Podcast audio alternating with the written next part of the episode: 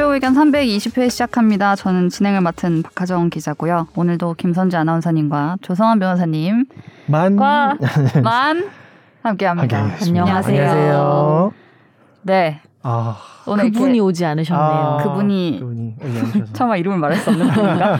그분이 오늘 안 계셔서 네. 저희가 음. 자리도 이 삼각형에 딱 세 명이 자리를 하고 있습니다. 네. 그렇습니다. 네. 원래 딱둘둘 해서 딱 네 명이 맞아. 딱 마주보면서 네. 있었는데 네. 지금 뭔가 자세 자 자리가 언밸런스 이 얘기를 요구하다니 어, 좀 어. 네, 언밸런스 이거 지금 듣고 알아들으셨겠죠? 네. 아. 또 열광하시는 거 아닌지 모르겠어요. 오늘 정현석 변호사님이 또 엄청난 열딩 강의 일정 등의 바쁜 음, 상황으로 인해 일정. 네.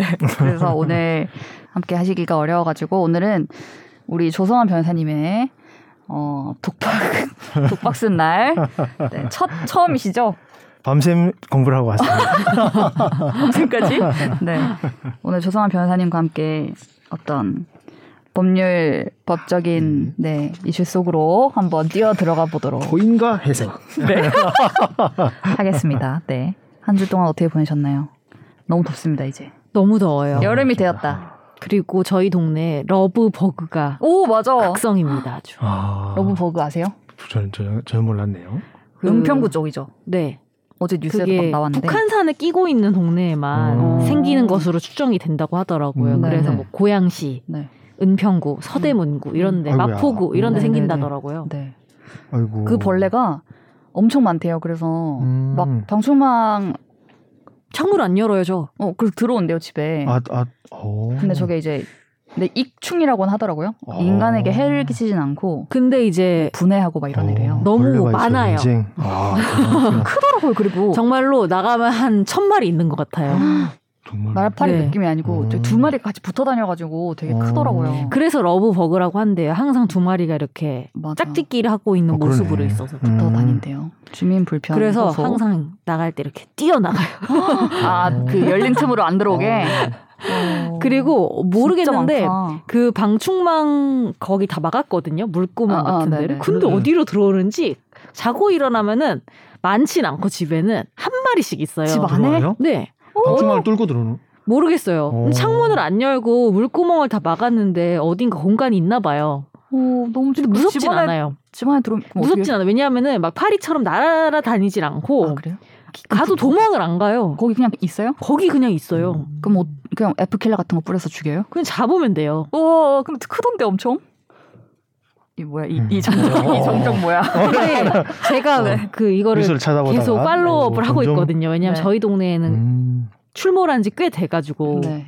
얼마간 시간이 음. 그래서 첫날부터 팔로우업을 계속 하고 있는데 이게 처음에 우리 동네 이 은평구 쪽인 줄만 알았는데 네. 계속 확대가 되더라고요. 고양시도 나오고 그러니까 고양시, 조심하세요. 서대문구. 이게 아, 지금 강 건너서 강서구 올까봐 번식 시기인가 봐 지금. 네. 네. 역삼동 역삼동 거기까지 가려면 조금 멀긴 할 것 같은데. 네. 아직은. 네. 네. 저희는 러브버가 없을 때도 문을 열지도 않고 집에 있지도 않고 단순 모기도 싫어해서 벌레도 싫어하시고 동물 동물류를 다 인간이 아닌 건 다 싫어하시는 것 같아요. 아닙니다. 동물 강아지 그때 되게 좋아한다고 말씀드렸는데 아니, 또 저희 집안 분들께서 네. 아, 네. 강한 반발을 또 네. 어 반팔 와이셔츠. 아, 예. 손목이 없는. 너무 더워서. 소매가 보이지 않는. 네. 네. 오늘 또 끝나시면 또 접견하러 가시는 네. 바쁜 일정 속에 어, 또 서울구치소에 찾아뵐 분들이 있어서 TMI 또. 네. 저희 오늘 댓글부터 시작해 보도록 하겠습니다. 아, 조성환 변호사님의 댓글을 읽어드립니다. 댓글을 읽어드립니다. 아, 지난주 정말 박하정 기자님의 생일 축하 댓글이 아, 너무 음, 많아가지고. 너무 네. 많이 우려먹어서, 네. 네, 죄송합니다. 네, 네이버 오디오 클립의 니누얼님. 아, 두 개를 주셨는데 거의 내용 비슷하긴 합니다. 박하정 기자님 생일 축하드려요. 민트정 기자님 생일 축하드려요. 행복한 하루 보내시기를. 아, 너무 행복한 음. 하루를 보냈어요. 템레이님. 오늘 이 민트정 기자님 탄신일이라는 소식 듣고 메다닥 축하 댓글 남기러 왔습니다. 낙관, 의지, 생축 잊지 않으시고 정말 또 이비 은학을 조금 음. 풀어주셔가지고 감사합니다. 생일 축하해 주셔서 네. 네 축하 달이 바뀌었는데 생일 축하를 아직 받고 있어. 아 7월이구나 이제. 네. 우리 또 단골 히로다님 눈에는 눈, 이에는 이. 김선재 하나님 대박. 조 변호사님 게르만은 못 참지. 그 와중에 손에 손 잡고라니 지하철에서 혼자 피식피식했네요. 우리 최종 참 케미 좋네요. 그리고 최종 오픈톡에서 민트정 기자님 없는 와중에도 생축 메시지 쏟아졌네요. 음. 박하장 MC님 거듭 생일 축하드립니다. 아직 그 카톡방이 유지가 되고 있군요. 정말 잘 운영되고 예, 예. 제가 네. 이 소식을 전해 들었는데 제가 없잖아요 그 방에 근데 막 생일 축하드려요 생일 축하드려요 이렇게 하시더라고요. 있는 네. 줄 알고 하셨나? 뭔가 숨어 있으리라는 음. 가정하에 하셨는지 저는 없습니다 거기에. 그냥 소식은 전해 들었어요.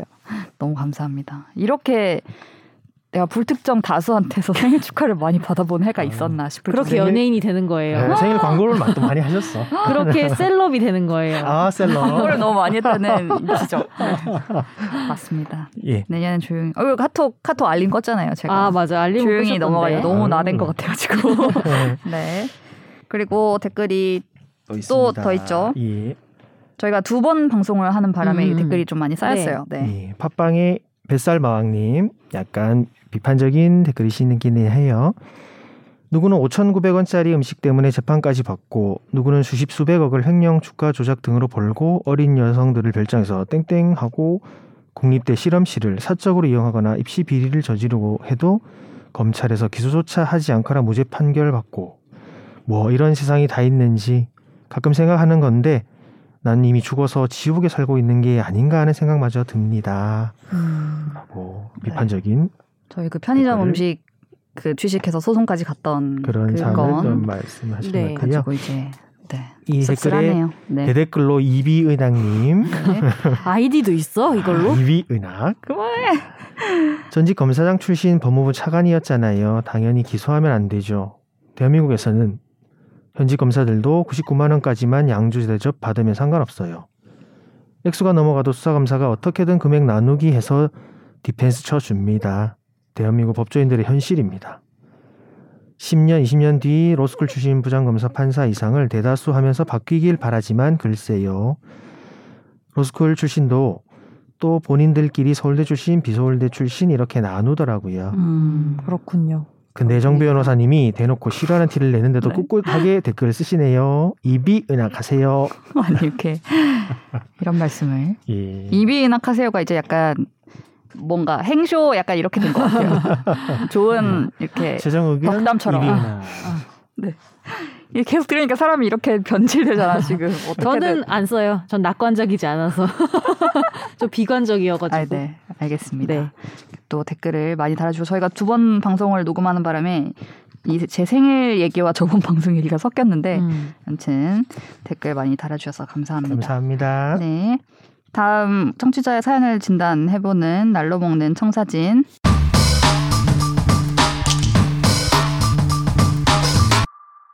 이거는 후기?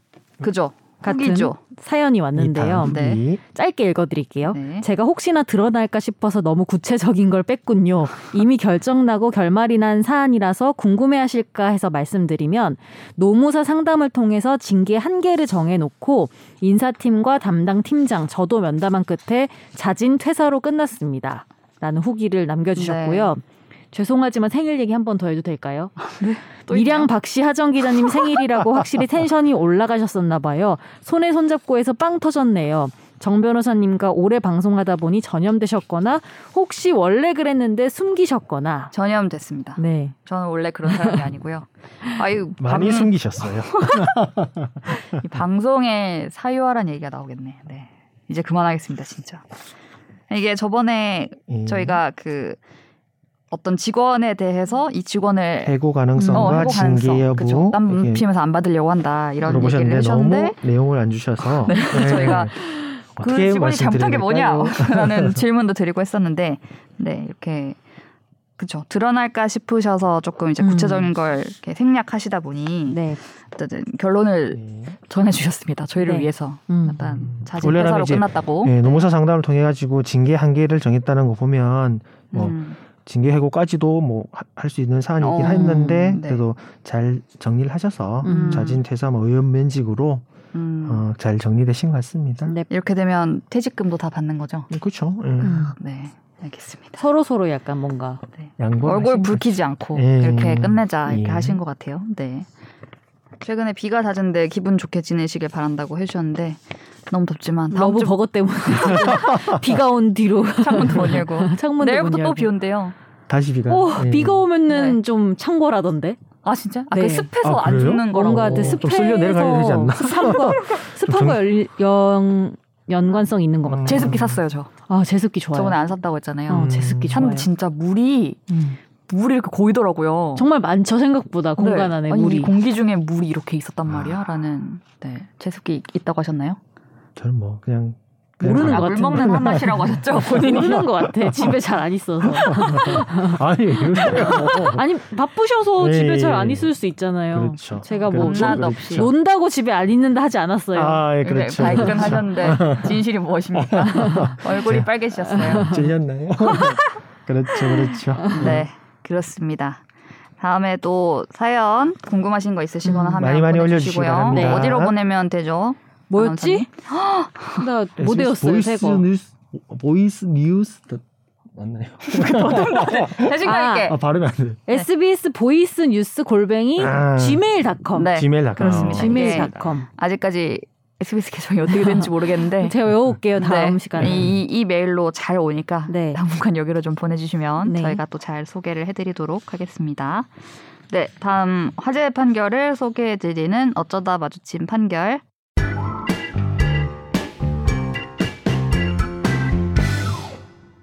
A씨는 서울 서초구의 한 다세대 원룸 앞에서 관리자 B씨와 거주자들이 주변에 없는 틈을 타서 이 건물 1층 필로티 주차 공간에 차를 주차하고 차를 빼달라는 요구에 응하지 않은 혐의로 재판에 넘겨졌습니다. A씨 측은 잠시 주차했을 뿐 건조물 침입의 고의가 없었다고 주장했는데요. 최근 서울중앙지법은 건조물 침입 혐의로 기소된 A씨에게 벌금 50만 원을 선고했습니다. 제가 이 기사를 음. 보고 공유를 했었잖아요. 음. 정말 팍팍한 세상이다라는 생각을 하면서 정말 법정으로 많은 일들이 요즘에 가는구나. 무조건 고소하는 것 같아요. 어, 그러니까 너무 어떻게 어떻게 생각하세요? 이 전 어떤 생각을 했냐면 네. 보통은 이런 경우에 신고하고 그러니까 신고를 하는 경우에 네. 그냥 뭐 과태료 같은 거 물잖아요. 불법, 불법 주차. 주차했다. 뭐 그러면 더 적게 냈을 텐데라는 어. 생각. 벌금 50만 원이면은 종가 남는 거잖아요. 그리고. 그렇죠. 벌금이 남고. 음. 근데 이게 필로티라는 거는 이제 그 기둥 있고 이제 차 주차할 수 있고 음. 위에는 뭐 빌라 이런 것처럼 돼 있는 건데 거기에 차를 댔다라는 것이 건조물 침입이다라고 본 건데. 음. 그렇죠. 침입이라고 할 수 있나요, 이거를? 어쨌든 내가 될 권리가 없는데 들어가서 안 나가고 버, 버, 버텼다? 버텼다. 면 침입이 될 수 있나 보죠, 이게? 그리고 열려 있지 않아요, 보통? 그러니까 들어갔겠지? 아예 기둥만 있는 상태고 그렇죠. 뭐 차단기나 이런 게 없는 거죠. 주차 차단기가 없었대요 여기. 음. 차단기가 없었다고 그래도 하는데. 관리인이 있긴 했던 것 같아요. 관리인 어, PC가. 있어서 네. 그쪽은 이제 입주민들만 사용할 수 있다고 이렇게 음, 네. 어, 관리를 하고 계셨던 것 같은데 음. 저는 이 건에 대해서 또 저 드는 생각 중에 하나가 네. 원래 이제 어, 차를 빼달라고 하는 요구에 불응했다는 건데 네네. 네. 음. 주거 침입이랑 뭐 건축물 침입 이런 그 범죄에 있어서는 침입과 이제 퇴거 네. 불응이 있거든요. 아. 그래서 형법 319조는 네. 이제 사람이 주거 관리하는 건축물 선박 항공기 등에 침입한 자를 처벌하고 음. 같이 그 전항의 장소에서 퇴거 요구를 받고 응하지 않은 자도 전항의 형과 같다라고 해서 어. 침입과 퇴거 불응을 따로 이렇게 규정을 하고 그러면 있어요. 그러면 그때 그냥 나갔으면은 결과가 바뀌었을 수도 있겠네요. 퇴거 요구를 받고 나갔으면 뭐 금방 네. 끝났겠죠. 뭐 음, 고소까지도 안 갔겠다. 안 갔겠죠. 음. 예. 그러니까 말씀하신 대로 이게 이런 사안으로 고소를 하느냐라고 하시는데 음. 주차를 한 이후에 한 시간 동안 계속 연락을 받지 않고 네. 괴롭힌 상태로 음. 있다가 또 내가 뭘 잘못했냐라는 아, 그런 태도를 네. 보였기 싸웠대요. 때문에 아, 싸워서 다투었다고 합니다. 음. 아. 네. 그래서 약간 괘씸죄. 괘씸죄로서 이제 수사기관에서는 어. 침입 자칫 들어갈 때부터 침입 고의가 있다라고 음. 판단을 하고 법원에서 그렇게 인정된 것 같아요. 아, 네. 이게 보면은 음. 외부인이 함부로 출입해서는 안 되는 공간임이 명확히 드러나는 걸로 보인다래요. 음. 그렇죠. 이게 구조를 일단 본 거고 뭐 차단기가 없더라도 써놨겠죠 거기에 외부 주차 금지 뭐, 뭐 이렇게 뭐 그랬을 그렇죠, 수 있겠죠. 있죠. 예. 네네. 그래서 이동만 있고 이렇게 뚫려 있는 음, 공간이긴 하지만 네. 그 건축물 위에 있는 바닥 면적만 내려서 딱 그 공간에서는 음, 음. 가상의 벽이 있다고 생각해서 음. 들어가서는 안 된다라는 네. 판단을 한 것 같습니다. 주거 침입이랑 건조물 침입이랑 달라요? 아, 형법상 같은 조항인데 아, 말만 그렇게 하는 그 거예요? 그 319조 자체가 네. 주거 관련 건조물, 선박, 항공기 점유하는 방식을 음. 침입한 자로 규정하고 있어서 어, 큰 범. 침입되는 이제 그 그게 뭐 주택으로서 사람이 주거로 사용하고 있으면 주거 침입죄. 어. 그냥 주거로 사용하지 않는 그냥 건조물일 때는 건조물 음. 침입죄. 아, 건조물. 그래서 제가 그렇게 음. 붙여지는 아. 거죠. 그렇구나. 그러니까 차도 함부로 되면 안 되고. 난 그래서 이해가 안 돼요. 주차비 아끼는 거 이해가 안 되는 게 이런 것들이 발생을 한다니까요. 그리고 결과적으로 아끼지 못하는. 합지 합지 떼이면은 더 내야 돼요. 그러니까 저는. 어느 정도 그냥 내고 내 마음도 편하고 오래 음. 있을 수 있잖아요. 그치. 왜 주차비를 아끼는지에 대해서 아. 이렇게 잘 이해를 이렇게 될줄 몰랐겠죠. 이렇게 이렇게 되는 경우 벌어진다니까요. 진짜로 이게 해보면은 준법 정신 투철하셔서 그래요. 아니, 그런 건 아니. 저는 제가 귀찮은 게 싫어서요. 저도 아, 그럴 수 아니, 그런 번잡스러운 일이 생기니까. 떼인 적 있는데 네. 그럼 뭐 5만 원씩 내더라고요. 음, 너무 주차 딱지? 주차 딱지 5만 원 아니에요 요즘에? 3만 5만 원? 네. 그 정도 선인 것 같아요. 음. 예. 근데 그 돈으로 그냥 주차를 하는 게 낫다. 공식 예. 주차장에 어, 주차료가 좀 높더라도 그 기회 비용은 네. 드리는 게 낫다. 네. 그렇죠. 그렇게 생각하지 않는 사람이 많은가 봐요. 네. 하긴 10번 중에 한 번 걸리는 거면 또 금액적으로 네. 이런 일이 있었습니다. 이게 약식 기소였는데 재판부가 정식 재판으로 이렇게 했었던 음. 거더라고요. 그래서 음. 뭐 진짜 좀 따져봐야겠다라고 생각을 하셨는지. 음. 네, 일단. 근데 불법 주차요소 너무 많아가지고. 음. 차가 너무 많아요. 음. 차도 많고 음. 서울에 주차 공간은 없고. 맞아요. 이게 참 제주도에 그거 있는 거 아세요? 하, 그 단어가 생각이 안 나네. 공유? 아니요, 아니요. 제가 그 용어가 있는데 주차장이 확보가 안 돼 있으면 차 등록판을 아, 안 줘요. 아, 아, 아. 그러니까 그 주, 내가 나는 여기에 내 주차 음. 공간이 있어요. 아니면 뭐 아 이 공영 주차장에 내가 돈을 내놨어요. 그러니까 나는 어. 주차할 공간이 있어요.라는 그거가 안 되면 음. 차 번호판을 발급 안 해주는 음. 그 제도가 네. 있어가지고 음. 거기 뭐 렌터카도 많고 차가 너무 많으니까 음. 어느 정도의 이 한계를 만들려고 하는 것 같던데 그런 것도 있더라고요. 근데 진짜 요즘에는 어디 어디 가도 너무 주차 공간도 없고 차는 많고 이래서 문제는 문제예요. 싸우고 싸움 너무 많고. 음. 이런 거 얼마나 많겠어요. 빌라나 이런데 1층에 그렇죠. 보통 잠깐 대놓고 이렇게 나달라면 빼죠. 음. 그렇게 해서 이제 이, 이, 정도까지 안 가는데. 아니 그것도 솔직히 10번 20번 하면 화날 것 같아요. 응? 우리 집 1층에 필로티에 아, 매번 내가 네. 빼달라고 네. 전화하는 것도 너무 스트레스일 것 같아. 네. 알겠습니다. 넘어가도록 하겠습니다. 넘어가도록 하겠습니다. 네. 다음 판결 볼까요? 서울 은평구에서 은혜초등학교를 운영하던 은혜학원은 2017년 이사회에서 재정 악화를 이유로 폐교를 의결했습니다.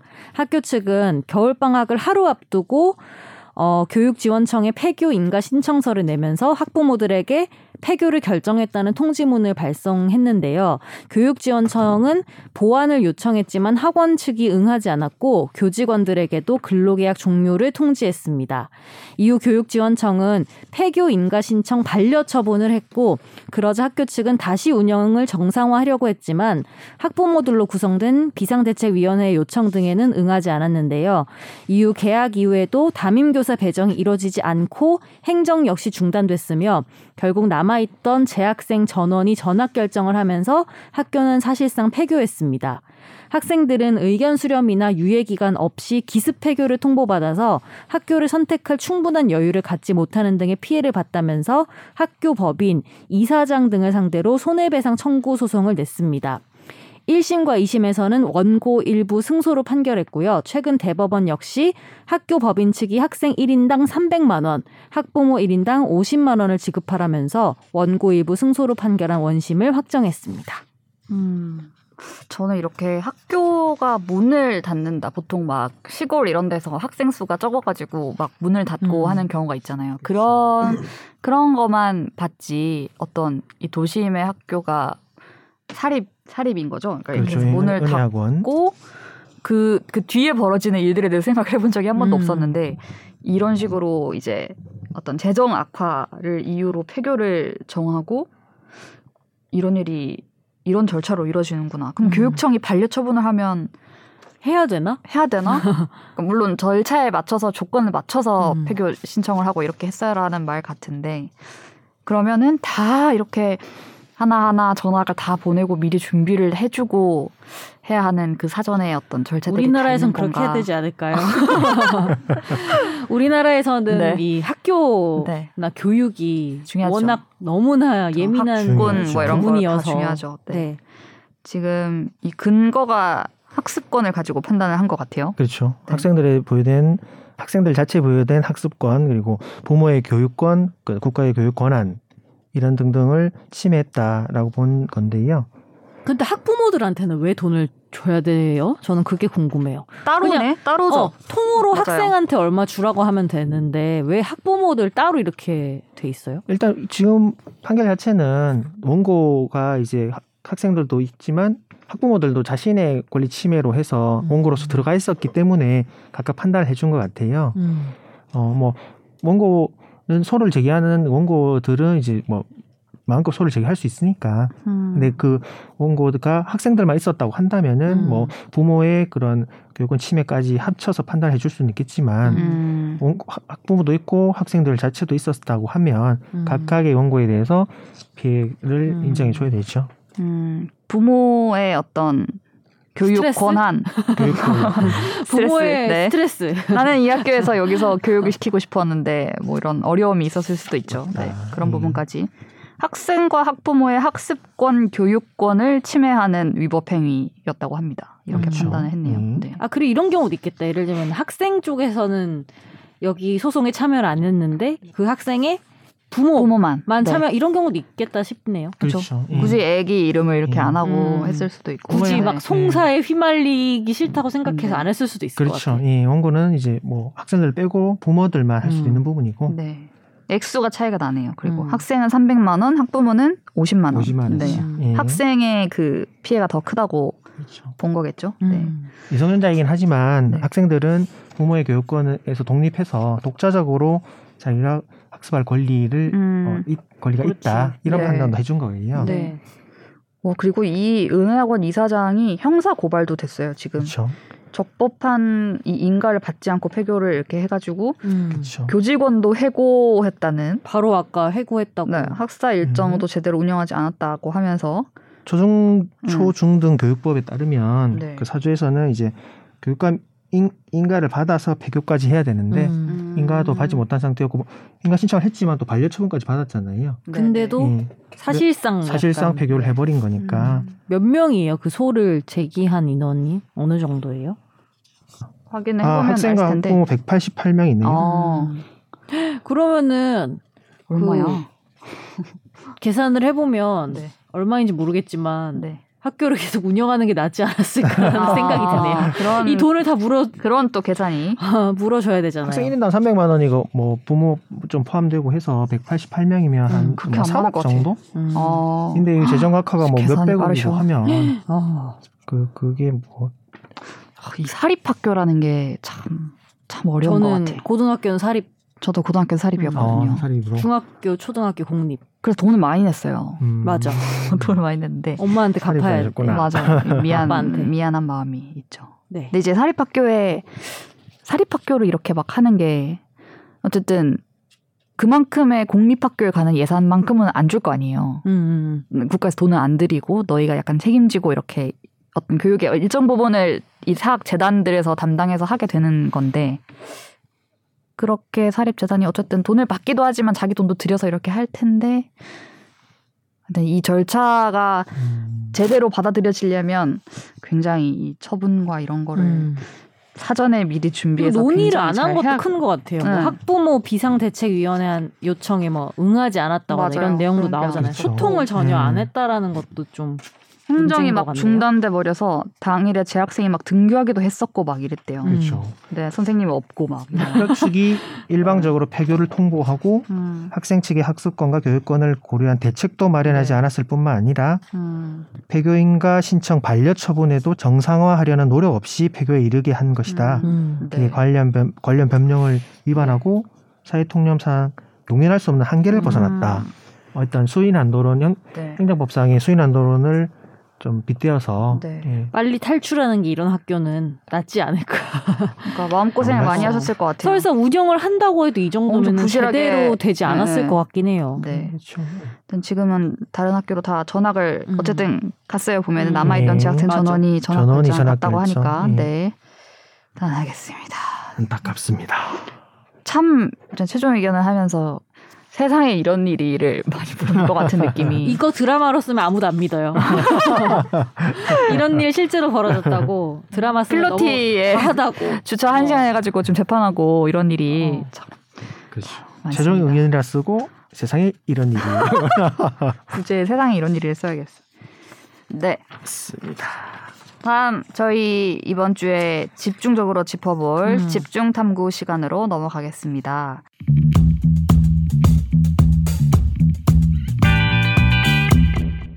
어, 최근에 코인 코인 하시나요? 아 전혀 하지 저는 해본 적은 있습니다. 오, 네. 지금은 풀고 나오셨나요? 지금은 안 해요. 오, 네. 빨리 되게 오래됐어요. 보네. 저는 이렇게 오. 안 좋아지기 전에 이미, 이미 오, 그럼 오, 많은 수익을 많은 거두고 아니요 저는 얼마 안 나와서 얼마 그러니까 시험 삼아서 네. 이게 어떤 시스템인지 경험해 보고 싶어서 그 아. 정도의 금액만 한그 거여가지고 그 무슨 코인 했는지 물어봐도 돼요? 비밀이에요? 얘기 안 하고 싶으면 뭐 안 하셔도 돼요. 누가 추천해 잊어버렸어 이름도. 아, 누가 네. 추천해서 두 개 사봤는데 두 가지 오, 종류로 네네. 결과적으로는 손해는 안 봤는데 저는 그 좀 오래됐으니까 근데 음. 하면서 느꼈던 거는 그 주식도 해보고 음. 뭐 코인도 해보면은 코인은 너무 내가 일희일비 할 것 같더라고요. 정말 어. 초 단위로 이게 계속 바뀌죠. 계속 바뀌니까 그 장 종료 시간이 없지 않아요? 계속 있어요? 24시간 아니에요? 그랬던 것 같아요. 어. 그래서 너무 막 이렇게 막 되니까 음. 이거를 사람들이 왜 하루 종일 들여다 보고 음. 있는 이유를 알겠더라고요. 네. 그래서 아 이거는 좀 뭔가 음. 애매하다 해서 네. 그만두게 되었죠. 그래도 잘 이렇게 막 중독되지 않으시고 잘 빠져나오셨네요. 아, 그죠. 중독될 만큼의 금액도 아니었어. 많이 넣어가지고. 약간 흔들리는 목소리였는데. 아, 그, 저는 근데 안 봤어요, 일부러. 아. 근데 한번 들어가 보니까 그게 너무 막 정신이 없더라고요. 그러니까. 음. 변호사님 주식도 안 하세요? 주식은 예전에 조금 했었고. 어, 어 혹시 자사주? 음? S전자 시절. 어, 전혀 안 주더라고요. 어. 아니, 그러니까 이게 저는 저는 원금을 잃을 수 잃을 가능성이 있는 모든 음. 재테크 행위는 절대 하지 않거든요. 음. 이, 그러니까 재테크를 거의 안 하는 거죠. 아. 적금만 하는 거. 네, 그런 음. 그런 적금 보험인데. 그래, 그래서 사람들이 막 너같이 무슨 구석기 시대에 사는 어, 사람이 어딨냐. 지금 이런. 그 사람들이 네. 다 부러워할 수. 나는 원금을 지켰다. 어, 약간 이런. 어. 네. 지금 뭐 코인 주식 얘기를 저희가 좀 해봤는데 뭐 뒤에서 좀 자세하게 얘기를 하겠지만 이런 상황에서 채무, 그러니까 빚을 지게 된 사람들이 요즘에 또 많이 음. 있으시죠. 그러니까 대출을 받아서 예. 투자를 했는데 다 날렸다라거나 음. 이런 식으로 안타까운 소식도 많고. 네. 음. 그래서 뭐 꼭 주식 코인이 아니라도 우리가 사업을 뭐 하다가 자영업을 하다가 지금 또 코로나 때문에 또 대출 막 연장해 가면서 음. 가게 이렇게 운영하시다가 또 빚이 이렇게 막 빚을 음. 떠안게 되신 분들도 많을 것이고 뭐 병원비가 막뭐 가족 중에 많이 들어가서 또 어려움이 있으신 분 뭐 이런 경우들이 있을 텐데요. 그렇게 무너진 상황일 때에 재기하기가 좀 어렵다면 음. 우리가 개인 회생, 개인 파산, 워크아웃, 이자율 조정 뭐 등등의 좀 여러 가지 제도가 각 기관마다 마련이 돼 있습니다. 이 음. 가운데서 음. 오늘 우리가 법원의 절차를 거치는 개인 회생과 개인 파산 음. 얘기를 조금 해보려고 하고요. 그리고 최근에 주식, 코인 관련해서 이 법원에서 진행하는 새로운 지원 방안 지침이 마련됐다고 합니다. 그래서 이게 어떤 지침인지도 한번 살펴보려고 해요. 근데 애초에 코인이나 주식 목적으로 네. 대출이 네. 어느 정도 나와요? 그냥 대출을 받아서 그러니까 꼭 일반 신용 대출이에요. 대출을 받는다. 목적으로 대출을 받는 게 아니라 네, 그냥. 대출을 그냥 받아서 그 돈을 지나 음, 그 일반 신용 대출로 해서 사용해버린 네, 네. 뭐 음, 네. 그런 분들을 대상으로 한다는 음, 뜻이죠. 그렇죠. 네.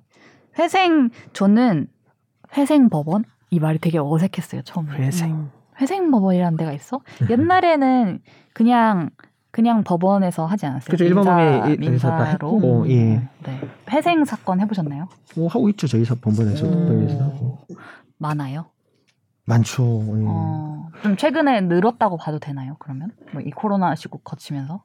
그렇죠. 아, 조금. 어. 한 몇 년 전까지만 해도 네. 좀 많았다가 좀 네. 줄, 조금은 줄어드는 추세였 다가 코로나 이후에 이제 음. 좀더 늘어나는. 그러면 신청하면 다 해줘요? 그 다 받아줘요? 네. 절차를 네. 보겠습니다. 요건을 다 따져봐야죠. 네. 예. 아. 꼼꼼하게. 개인회생부터 먼저 얘기를 조금 해볼까요? 개인회생은 어떤 사람이 신청할 수 있냐면 음. 지급 불능 상태에 있는 사람이 내가 돈을 못 갚고 있는 사람이 일정한 소득이 있어야 됩니다. 음. 그렇죠. 회사를 다닌다든가 뭐 음. 공무원이시라든가 뭐 이렇게 음. 일정한 소득이 있을 경우 3에서 5년간 일정 금액을 갚고 채무를 면제해 주는 음. 겁니다. 아 그러면은 네. 내가 돈을 안 벌고 있으면 이거 못 하는 거네요? 회생은 없으면 안 되고요. 어. 네. 그래도 돈을 번다기보다 뭐 그냥 연금 소득이라 꾸준한 음. 소득만 있으면 음. 아, 그걸로는 월급이 없어도 예. 근로소득이 아니어도 되는 예, 근로소득이 거죠. 내가 뭐 퇴직을 했는데 뭐 있다 예, 예 퇴직금이 그렇죠. 그래도 괜찮아요? 꾸준한, 꾸준한 소득이 음, 있으면 들어오는. 음. 그러니까 얼마까지 이 빚이 가능한 거예요? 막 빚이 막 100억 있는 사람도 막 되는 건가요? 아니면 그 100억 이런 부분은 이제 그 회생이랑 파산은 원래 네. 법인 회생 파산이 우선 우선이 되고 그 음. 금액이 좀 주, 줄어드는 좀 네. 약간 간, 간소화되는 절차와 간이한 절차가 있는 경우가 간이회생 그리고 개인회생으로 내려오는데요. 음. 개인회생은 이제 무담보인 무담보 채무인 경우에는 10억 이하 어. 그리고 담보가 있는 경우는 15억까지 음. 어, 채무가 그 넘지만 않으면 개인회생을 네. 할수 있습니다. 음. 저는 굉장히 놀라웠던 게 이걸 준비하면서 알게 된 건데 내가 빚을 져서 이걸 쓴 게 도박 그냥 내가 뭐 명품 너무 많이 사서 막 이런 음. 이런 상황이어도 되는 거더라고요. 되는 안 보는 거 네. 아니에요, 그거는? 그러니까 이걸 따지지 않는 어. 거죠. 이런 경우는 이거 회생 안 돼. 이런 식으로 돈을 어디 썼는지 보고 아, 그 윤리적인 잣대를 들이대지 어, 않는다는 거예요. 조건을 안 보더라고요. 뭐 그런 사용처 같은 데는 그런데 음. 근데 그 채권 자체가 뭐 나중에도 말씀드리겠지만 면책 불허가 채권이 있어서 음. 뭐 불법 행위로 인한 손해배상 채권 음. 재무 네. 그런 부분들은 아예 면책 자체가 안 되거든요. 음. 어, 네. 그런 거는 불법 행위로 인한 손해배상 채권이라고 하면은 내가 누구를 때려가지고 그렇죠 법원의 판결을 받아서, 받아서 어, 뭐 거기에서 손해배상을 줘야 되는데 음. 그런 거 안 갖고 있을 때 그런 거는 안, 안 까준다는 그렇죠. 얘기인 거죠. 음. 음. 근데 그러면은 그 반대로 돈을 받아야 되는 사람은 어떻게 되는 거예요? 전 그게 궁금했어요. 음. 채권자들은 그러면 그러니까 좀 못 받고 날리는 거예요? 그렇죠. 그게 뭐 사람이든 은행이든 뭐든 그렇죠. 지금, 지금도 이제 그 네. 저희 그 저희 의뢰인 회사에서 네. 예, 지금 채권을 갖고 있는데 아 채권자 쪽이세요? 예, 어. 채무자가 아. 이제 회생이 들어가서 이제 상담을 들어온 사건 오늘 아침도 연락 받고 했는데 네. 뭐 채권자 측에서는 이제 이의를 제기를 하거나 하면 그 네. 그 채권 금액에 그 잘못 계상되어 있거나 이런 아. 부분은 다 바로 잡을 수 있지만 네. 법원에서 이 채무자가 정말 어 나쁜 의도로 음. 뭐 자기 채무를 이제 허위로 계상하거나 뭐 이런 부분 아니면은 네. 회생을 받아주면 음. 채권자들은 자기 채권의 일부분을 이제 어, 못 받는 거는 조금 수인해야 되는 그런 음. 상황이 올 수 있죠. 근데 일부가 아니고 되게 많은, 많은 부분이 부분이 있을 것 같은데 개인회생 개인회생은 이제 어, 엄청 많은 빚을 지신 분들이 자기가 소득이 크게 많지 않은 경우에는 네. 전체 채권액의 뭐 5에서 10% 정도만 뭐 계속 갚아 나가는 건데. 음, 그러니까, 그러니까 총 갚은 3년 3년에서 5년 동안 총 갚은 게 전체 빚의 5에서 10%라고요? 그럴 수도 있어요. 음, 음. 그럼 90%를 알려요? 그럴 수밖에 없죠. 그, 음. 그렇게 해서 면책을 시켜줘서 이 사람을 살려주는 제도이기 음. 때문에. 그러니까 이 어. 법의 취지가 음. 그런 걸로 인해서 한 사람이 무너지지 않고 음. 계속 살아갈 수 있는 게 취지인 거잖아요. 그렇죠. 근데 반대로 그러면 반대편에 있는 사람 어떻게 되는 건가라는 그렇죠. 책임자들이 많이 이제 조금 음. 양보를 하는 그런 제도가 되고 아 그래서 왜 가끔 막 방송에서 네. 나는 뭐 이런 거 신청 안 하고 막 음. 갚는다라는 거를 되게 그래도 괜찮은 음. 채무자라는 아. 그런 얘기 하지 않아요? 그죠. 뭐 연예인도 있고 어, 자기가 몇 년 동안 이거 갖고 있다고 어, 계속 그러니까 그런 뭐 절차를 네. 안 밟고 음. 그냥 그래서 막 그 채권자가 보약 사준다 하잖아요. 맞아. 그래서 열심히 갚으라고. 그게 지금 이해가 되네. 음. 여튼간에 그거 네. 가, 그 희망이 있는 거예요, 희망이. 그죠? 채권자 입장에서. 네. 만약에 이제 200만 원을 월 수입으로 갖고 있는 그 네.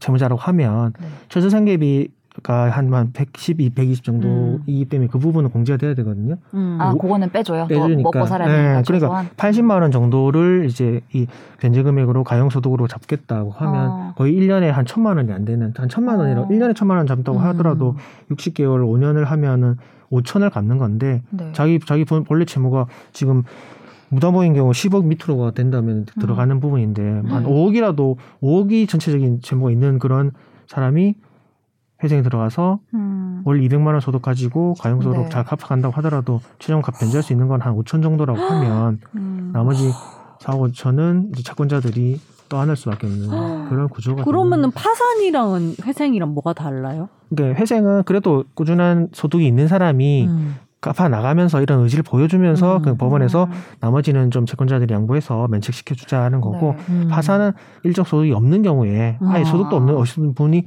도저히 이건 갚을 수 없는데 음. 내가 소득도 없다라고 음. 하면 내, 내 남은 재산 다 팔아 환가해서 일단 어. 나눠 일단 하고, 하고 그, 외, 그 나머지는 면책시키는 어. 거죠. 제로로 만들자는 제로로 거죠. 만들. 그럼 회생은 재산을 다 팔아라까지는 하진 않고 이제 열심히 일해서 번 돈을 중에 그 최저 생계비 빼고 이렇게 그렇게 가... 생각을 해야 될 부분인데 어. 그 이것도 또 다른 부분이 있거든요. 이제 네.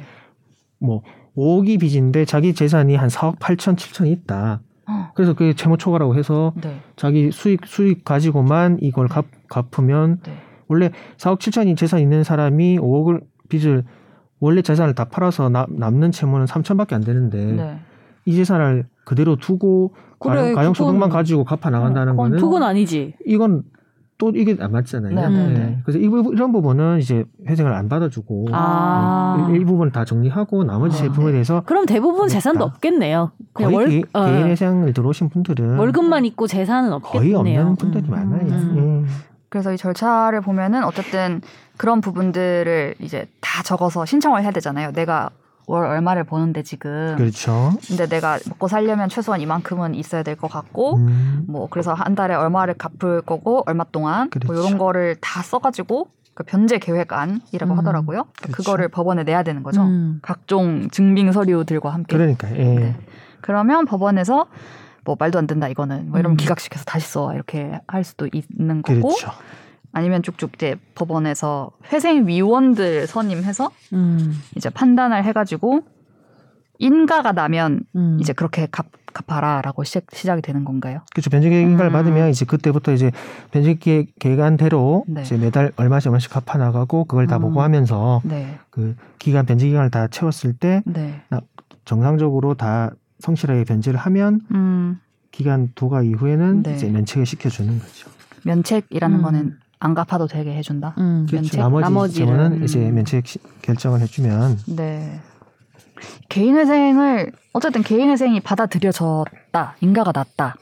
그러면 그 사람 입장에선 되게 제기할 수 있는 어떤 발판이 마련된 발판. 거니까 네, 되게 그렇죠. 좋은 좋은 제도 같거든요. 그 그럼요. 그 사람 채무자 음. 입장에서는. 그럼요. 저 근데 궁금한 네. 게 있는데 네. 혼자 할 수 있어요? 이 개인 회생 절차를 밟는 거를? 혼자도 가능은 하죠. 뭐, 뭐 어. 모든 초가 어. 뭐 혼자 못하는 건 아닌데 근데 준비할 게 현실적으로 현실적으로 어려울 거예요. 예. 음. 관련 어, 자료 이 변제 계약안 이 만드는 것 자체도 그럼 변호사한테 찾아가는 게 맞아요? 보통 이런 경우에? 그렇죠. 근데 그것도 돈이잖아 또. 어, 근데 얼마를 내야겠죠. 음. 네. 그렇죠. 그래도 개인회사 하신 분들에 대한해서는 네. 조금 최, 최저 비용으로 좀 도와드리려고 아. 하니까. 아, 예. 그렇군요. 그런 제가 이걸 보다가 이 불 막 유튜브 이런 데 이제 이런 거 하시는 분들이 뭐 올려놓은 거 보니까 이게 뭐 몇 프로 변제율 변제율 몇 프로를 떠서 올리느냐에 따라서 이게 받아들여질 아. 그런 거에 대한 감들이 음. 있으신가 보더라고요 그렇죠. 변호사님 예. 많이 하시니까 또 이게 전략이구나. 어 약간 그 그런 그런 뭔가 음. 노하우 같은 게 사실상 혼자 못 하겠네요. 근데 음. 보면은 이 서류만 봐도 서류 준비하는 거 네 무슨 음. 말인지를 뭐 자체가 쉽지 않아요. 네. 예. 했다가 기각되면 또 음. 뭔가 그러니까 네. 그런데 저희가 처음에 말씀드린 것처럼 7월 1일자로 시행되는 서울회생 법원의 어, 새로운 지침이 나왔습니다.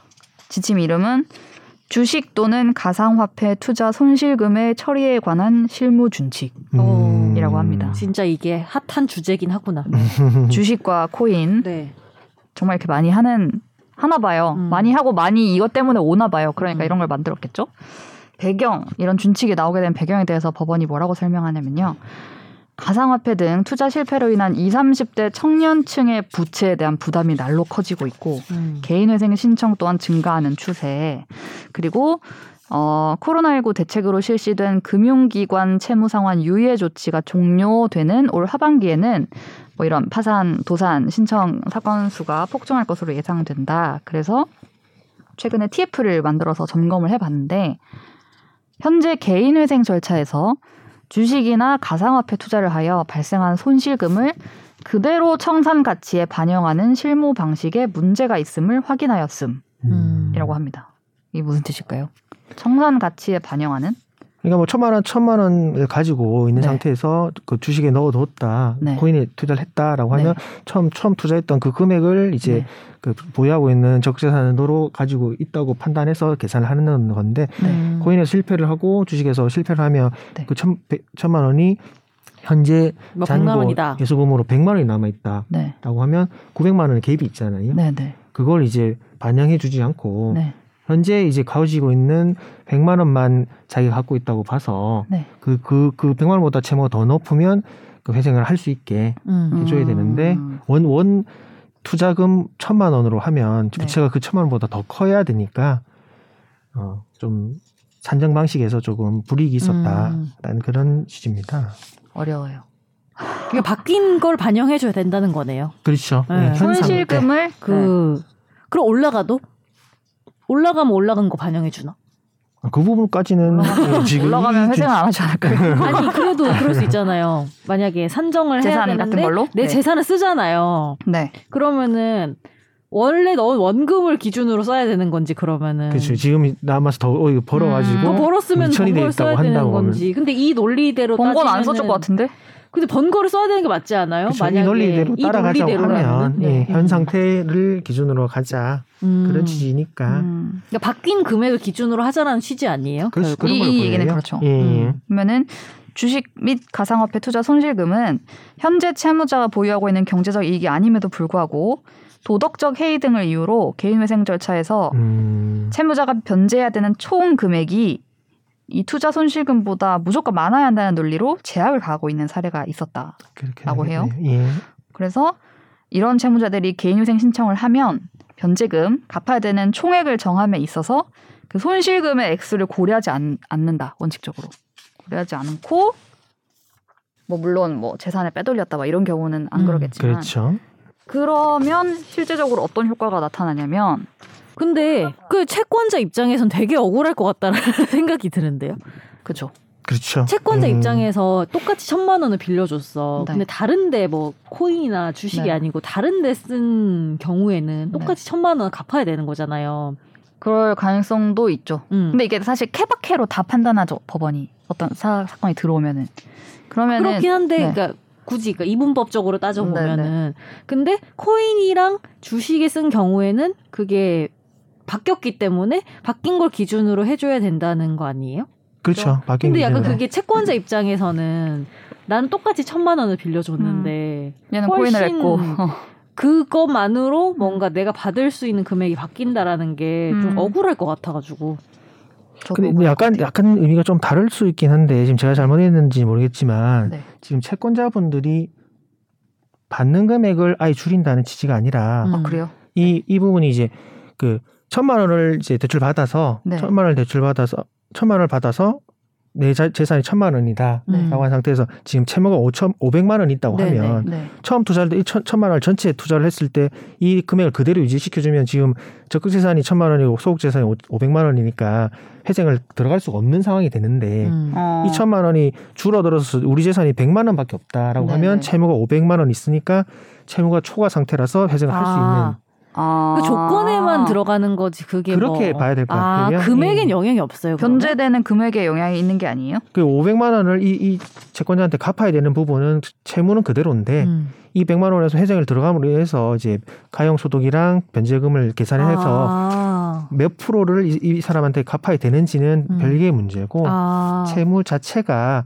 채무 자체를 감축해주는 그런 음. 효과가 아니라 이제 자기 그러니까 회생에 있는... 못 들어갈 수 있는 사람을 들어갈 수 있게 해준다라는 그런 개념으로 거네요. 보여요. 아, 음. 근데 그것도 이런 거죠. 그러니까 회생에 들어가면 여튼 최종적으로 채권자 입장에서는 받을 수 있는 금액이 현저하게 낮아지잖아요. 네. 그러면은 좀 짜증 날 수도 있겠다라는 생각이 들긴 들어서요. 원래대로라면은 그냥 열심히 갚아야 되는 음. 친구가 풀로, 풀로 갚아야 되는데 들어갈 수 없는 상황인데 음. 들어가서 어느 정도가 줄어들게 음. 되는 어떤 그런 상황이라는 것이 음. 하긴 근데 그거는 사실 코인이나 주식 문제뿐만이 아니고 회생에 들어가는 모든 사람에 대해서 채권자가 느낄 감정일 것 같기도 하고. 그건 맞아요. 음. 아까 말씀드린 것처럼 저희 채권자 분께서 지금 긴급하게 이제 어, 상담을 음. 요청하셔가지고 어떻게 되느냐 물어보시고 하는데 음. 채무자들을 이제 구제해주는 측면은 있긴 한데 음. 채권자들한테 좀좀 가혹하게 많은 양보를 음. 좀 하게 하는 그런 제도는 맞습니다. 음, 약간 충돌하는 것 같아요. 그러니까 저는 둘 다 양쪽 다 공감은 되거든요. 예를 들면 음. 채권자의 화난 마음과 그렇죠. 예. 그리고 채무자가 여튼간에 이 바닥까지 내려간 상황에서 한 인간으로서 시민으로서 살아가는데 필요한 최소한의 것들이 필요하기 때문에 있는 제도잖아요, 사실은. 그렇죠. 근데 그게 음. 둘다 그렇죠, 그렇죠. 맞는 감정인데 그게 충돌하는 거잖아요. 근데 그거를 중간에서 뭔가 보전해주거나 이런 게 없다는 게 나는 좀 어떻게 해야 되나? 그 문제를 해결할 수 없나라는 생각이 들긴 드네요. 서로의 양, 양보를 음. 하게 하는 게 이제 법제화돼서 이제 법원에서 다뤄주는 거니까. 음. 네, 그래서 법원이 이제 이게 향후 예상 효과라고 하면서 이제 음. 자체적으로 음. 밝힌 것이 채무자에게 과도한 변제를 요구하였던 기존의 회생 실무가 개선될 것으로 기대를 하며 그렇죠. 음. 이제 경제적 고통을 받고 있는 많은 20, 30대 채무자들의 경제 활동 복귀 시간이 한층 빨라질 것으로 예상한다라고 음. 하였습니다. 어쨌든 이, 이 주식과 코인 투자로 인해서 잃어버린 돈은 이 개인회생 절차와 변제금 계산을 할 때 빼고 계산하겠다는 것 인 거죠. 그렇죠. 큰 틀에서는 그런 얘기입니다. 네. 그래서 아까 앞에 이 법원이 배경 설명을 할 때도 말했듯이 이제 도덕적 해이 등을 이유로 개인회생 절차에서 뭐 이런 제약을 가하고 음. 있더라. 그래서 이제 바꾸겠다라고 한 음. 건데 당장 이거에 대한 반발이 있는 거죠. 그게 도덕적 해이지 그래 이게 이렇게 해주면 되냐? 왜 반영을 그렇죠. 안 하냐 애초에 그게 문제다. 이렇게 할 거면은 어. 다 빚내가지고 어. 잘 되면 내 거고 이렇게 말아 먹으면 회생 덕 봐서 빚 음. 많이 이게 갚을 수, 그러니까 내가 뭐 다 안 갚고 어느 정도 혜택을 볼 수 있고. 음. 이게 말이 되냐? 근데 항상 어떤 반박도 복, 있습니다. 어떠한 복지 개념이든 네. 내지 그런 수혜를 음. 받는 경우에 네. 그거를 해야 되냐 안 해야 되는 큰 고민거리인 것 같기는 해요. 예를 음. 들면은 그러니까 일단 너무 그걸 어떻게 판단할 것이냐 그러면 도덕적 네. 해이라는 거를 어떤 기준으로 어떻게 그럼 음. 코인을 했다고 도덕적 해이라고 할 수 있냐? 아니 예를 들면 내가 정말 너무 절박해서 네. 조금이라도 돈을 불려야 될 수, 수도 있잖아요 누군가는. 어, 그래서 배팅했다. 그렇죠. 그런데 그게 꼭 코인이 아니더라도 그러니까 도덕적 해이를 판단한다는 것도 참 쉽지 않은 문제인데 음. 플러스 저는 그러면은 착한 사람만 그런 기회를 받아야 되는지에 대해서 고민이 또 있어요. 음. 아, 저는 네. 그리고 이, 이, 이 준칙이 마련되기 전에도 우리가 도박 빚이나 음. 이런 것도 개인회생 절대 안 돼. 넌 도박했기 때문에 네가 죽어도 알아서 하고 네가 갚아. 이렇게 하진 않았잖아요. 그렇죠. 그래서 어느 정도 음. 뭐 어떤 어떤 것으로 인해서 음. 형성된 빚이든 간에 이 문은 열어놓고 이제 판단을 할 때 예를 들면 뭐 변제율에 대해서 뭐 음. 뭐좀 참작을 한다거나 이런 식으로 했는데 그렇죠.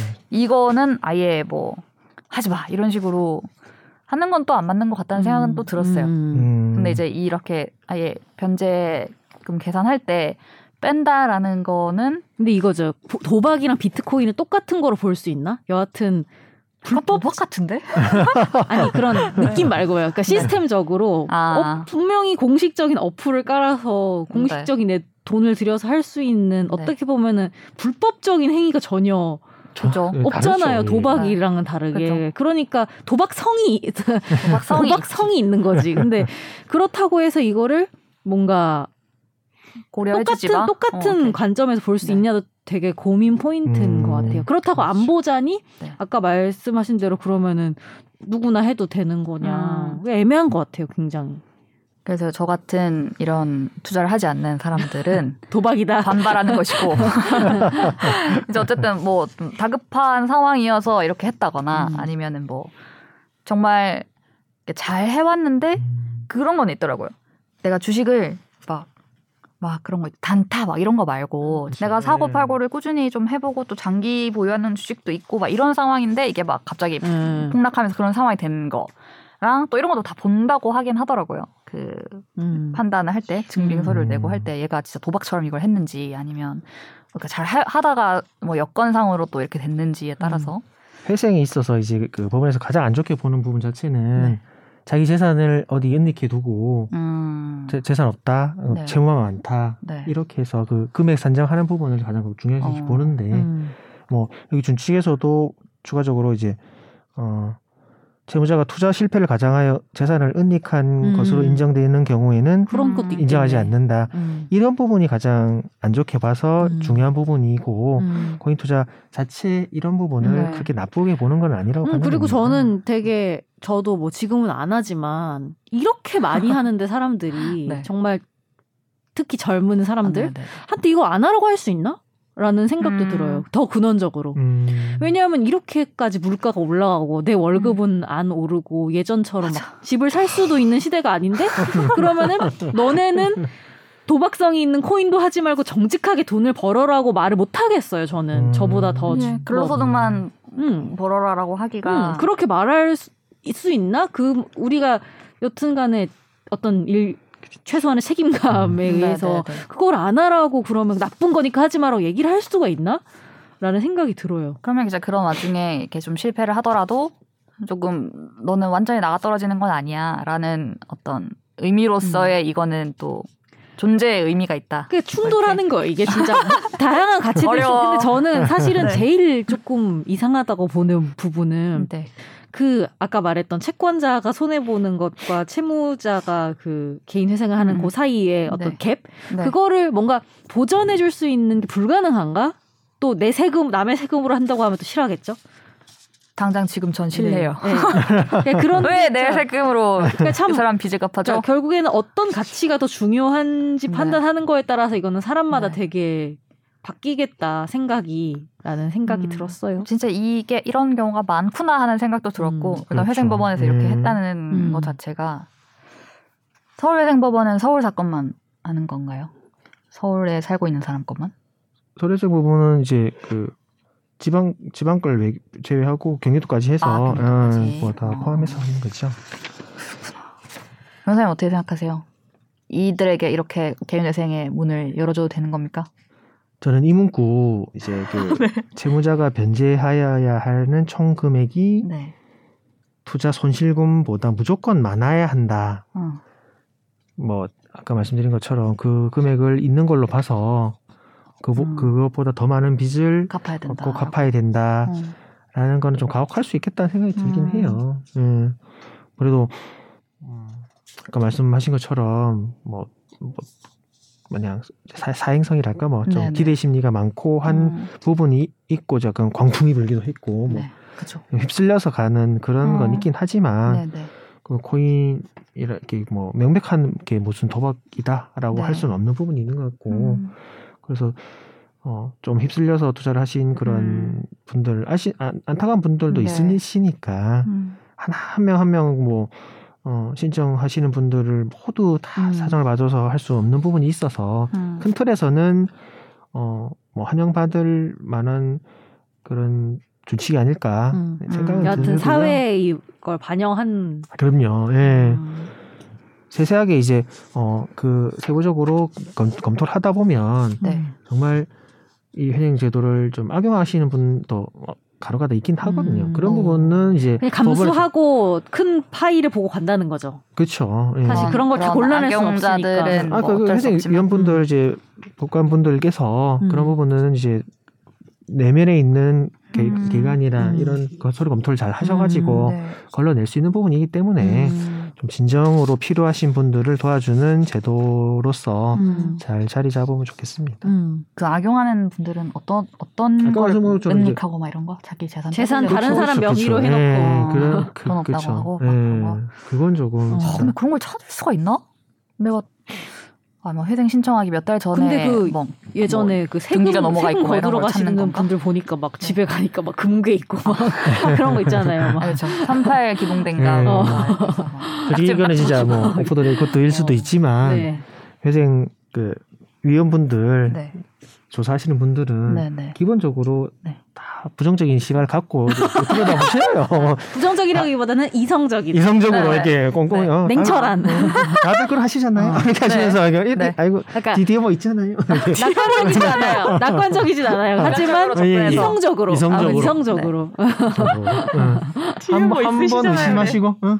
아니 근데 또 이 제도 자체가 이 제도 자체가 너무 비관을 하면 안 돼요. 아, 어떤 건 사람 낙관을 할 수 있다라는 제도인데 이게. 입이 아니 채무자가 음. 그 회생위원을 만날 상황이 생겨요? 이 아, 절차 아, 중에? 아, 그래요? 그럼 면담처럼 이렇게 계속 하게 되는 상황이 하고, 생겨요? 판사님하고도 하, 하고 서류로만 하는 게 아니네요? 아 그럼요 찾아가서 그러면 이제 뭐 음. 면접 같은 것도 보는 거면 이제 뭐 아, 그렇죠 음. 드러날 파산, 파산 더, 더 하고 음. 질문도 하고 막 파산은 아예 발산 관진이 선대서 네. 회사에 가서 그 일을 대표 일을 하고 하잖아요 음. 개회생이야 뭐 그렇게까지는 않지 않는데 네. 음. 그렇구나 네. 아, 저는 이게 법원에서 법원을 출입하면 민사 민사 형사를 기자들이 이제 법원 출입 음. 기자들이 많이 이제 음. 보고 특히 형사의 경우에는 이제 직관적으로 막 징역 몇 년 막 이렇게 음. 하는 게 음. 있으니까 오히려 더 이렇게 다가가기가 편하고 음. 민사는 이제 막 이거 보고 뭐 손해배상이라든지 꼭 손해배상 돈이 아니고 뭐 다른 걸 요구하는 뭐 이런 거면 또 약간 머리를 막 써서 이렇게 보는데 회생은 저만 그런지 모르겠는데 약간 이 기자들의 이 시선에서 약간 벗어나 있어요.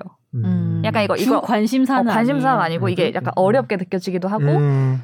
주로 나오는 뭐 보도 자료가 뭐 무슨 기업이 뭘 신청했다 음. 뭐 이런 건데 그 이건 또 경제부에서 또 많이 보기도 하고 음. 그래서 약간 신경을 안 쓴단 말이에요 이 회생 법원. 주변에 하는 사람 되게 많지 않아요? 저는 회생 꽤 있어요 파산이나 아, 회생 아, 꽤 봤어요. 그러니까 그렇 알고 보니 많더라고요 꽤. 알고 보니 많은 것 아, 같아요. 커뮤니티 이런 데 올라오는 거나 이런 거 봤을 때도 네.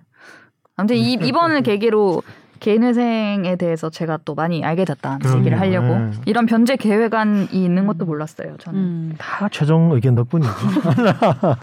많이 들어주세요.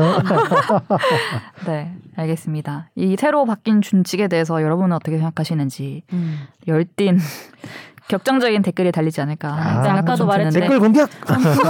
그게 항상 고민이에요. 그러니까 뭐, 사람이 예를 들면 뭐 기부를 한다. 네. 그러면 그 내가 기부금이 어디에 쓰이잖아요. 네, 네. 그러면 사실 사람 마음이라는 게 좀 더 열심히 살고 부지런히 살고 좀 착하게 살고 이런 음. 분한테 갔으면 좋겠다라는 음, 생각이 네네. 들잖아요. 그죠. 근데 사실은 복지든 그게 뭐 차별이든 음. 그 사람의 어떻게 보면 인성 요새 많이 말하는 인성이랑은 관련 없이 사실은 제공이 되는 게 기본 개념이잖아요. 그래도 보편적으로 많이 네. 이 사람이 나쁜 사람이어도 하고. 최소한의 이 정도는 받을 수 음. 있어야 되고 차별도 이 사람이 나쁜 인간이든 착한 인간이든 이 정도는 차별받지 말아야 되고 이런 음. 개념이잖아요, 사실은. 아, 근데 인간 오늘 자리도 혼자 앉아 계시니까 아니 근데 사람 마음이라는 게 네.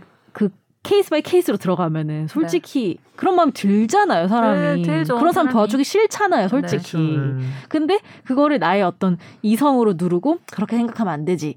음. 라는 그 나의 자아와 음. 그 그래도 저런 사람보다는 다른 사람 도와줘야 되는 게 아닌가라는 생각이 싸우는 것 같아요. 위원이 되셔야 될 것 같습니다. 아, 예. 네. 전 싸워요. 아주 네. 비관적으로 네. 이런 뭐 있죠? 이런 거. 좀 보완하시죠. 그래서 네. 그냥 전 고민만 많아요. 네. 해결책은 없어요. 이게 좀 어려운 문제. 이게 위원이 뭐... 못 돼요. 법원으로 가시는 결, 아니 결론을 못 내려. 왜냐하면 생각만 하고 결론을 못 내려서 다시 써오라고 한 이제 열 번 얘기하는 거죠. 네. 열띤 댓글 어떻게 생각하시는지 부탁드립니다. 네. 오늘도 아마도 더위, 찜통 더위 혹은 폭탄과 같은 습도 속에 최종 의견을 들어주셨을 love 텐데. bug와 함께하고 네, 한 주 동안 모쪼록 스트레스 없이 보내시기를 네. 기원합니다. 감사합니다. 감사합니다. 감사합니다. 세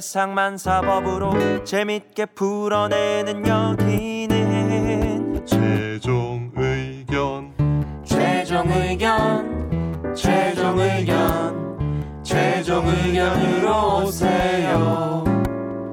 고품격 법률 팟캐스트.